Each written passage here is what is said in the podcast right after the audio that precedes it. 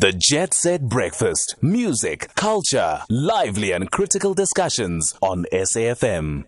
So, October the 24th is observed as the United Nations Day since the year 1948, which means today is the 75th United Nations Day. It also marks 25 years of UNAIDS.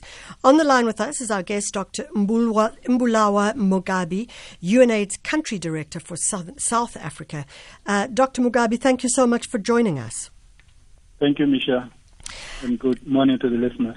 Doc, if we look at uh, how we are commemorating UNAIDS, let's talk first of all what is uh, the United Nations for people who may not understand it, and also what is UNAIDS?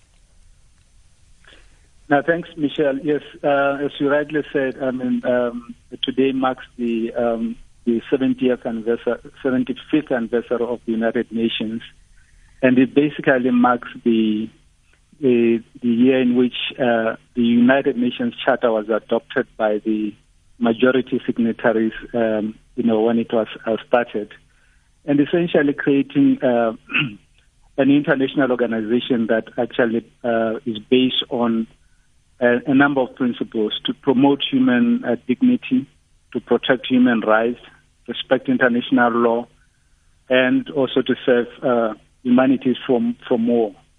So the United Nations is actually uh, this one global organization that has the legitimacy, the power to convene, and the normative impact, uh, you know, to bring countries together around, you know, common um, uh, issues and common threats.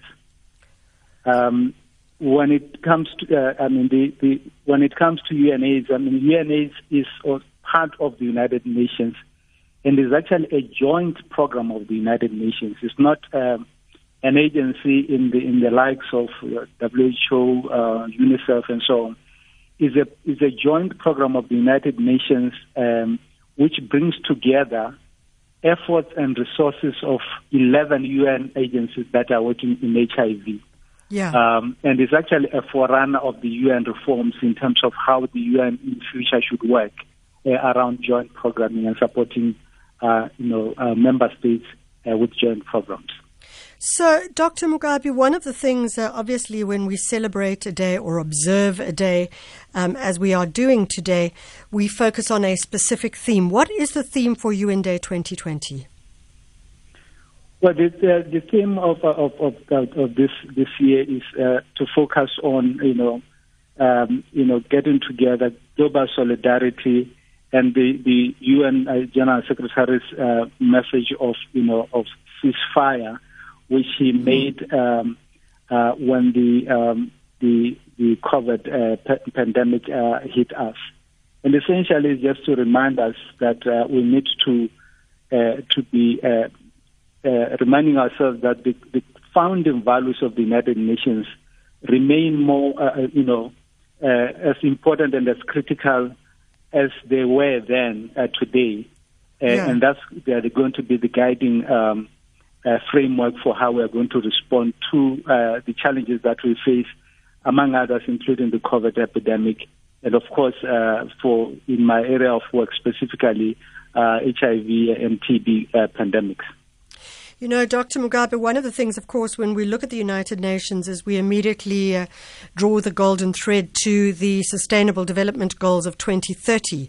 And I imagine that this is something that you would like to expand on. And can, we don't have much time left. I mean, we have less than 10 years to be precise to get there, to get those 17 goals in line. Absolutely. I mean, the the uh, the sustainable development goals uh, is the actual blueprint uh, for the global communities and how we are going to approach uh, both development, peace, uh, you know, uh, peace prevention, and also for recovering from all the challenges that we face, and how we, we deal with um, the planet, the, the, planet, and any other challenges that the, the global um, community is facing. But for South Africa, South Africa has also um, adopted the SDGs as a, as a key uh, uh, platform for uh, which which is incorporated into the National Development Plan, and uh, of course, there has been a lot of pre- progress in a number of areas and a number of challenges. But I think um, what is critical today is that uh, we we mark this uh, uh, 50, um, 50 75th uh, uh, anniversary uh, when in fact the the entire world is, is facing great disruptions mm. compounded by this unprecedented um, global health crisis, which is having severe economic and, and social impact. So we are actually in very uncharted waters in terms of hmm. how uh, we move forward and how this is also going to challenge our, you know, our goals around the, the SDGs. Yeah. Exactly. For, for HIV specifically, um, the, the idea has always been, as part of the SDGs, that we would control this uh, epidemic of HIV and TB as public health threat by 2030. Uh, now, we, we, we are now in a, uh, a situation where we have to deal with uh, the disruptions that uh, have been occasioned by uh, COVID which means that in a number of targets uh, we have uh, fallen behind and yes. we need a lot of catching up.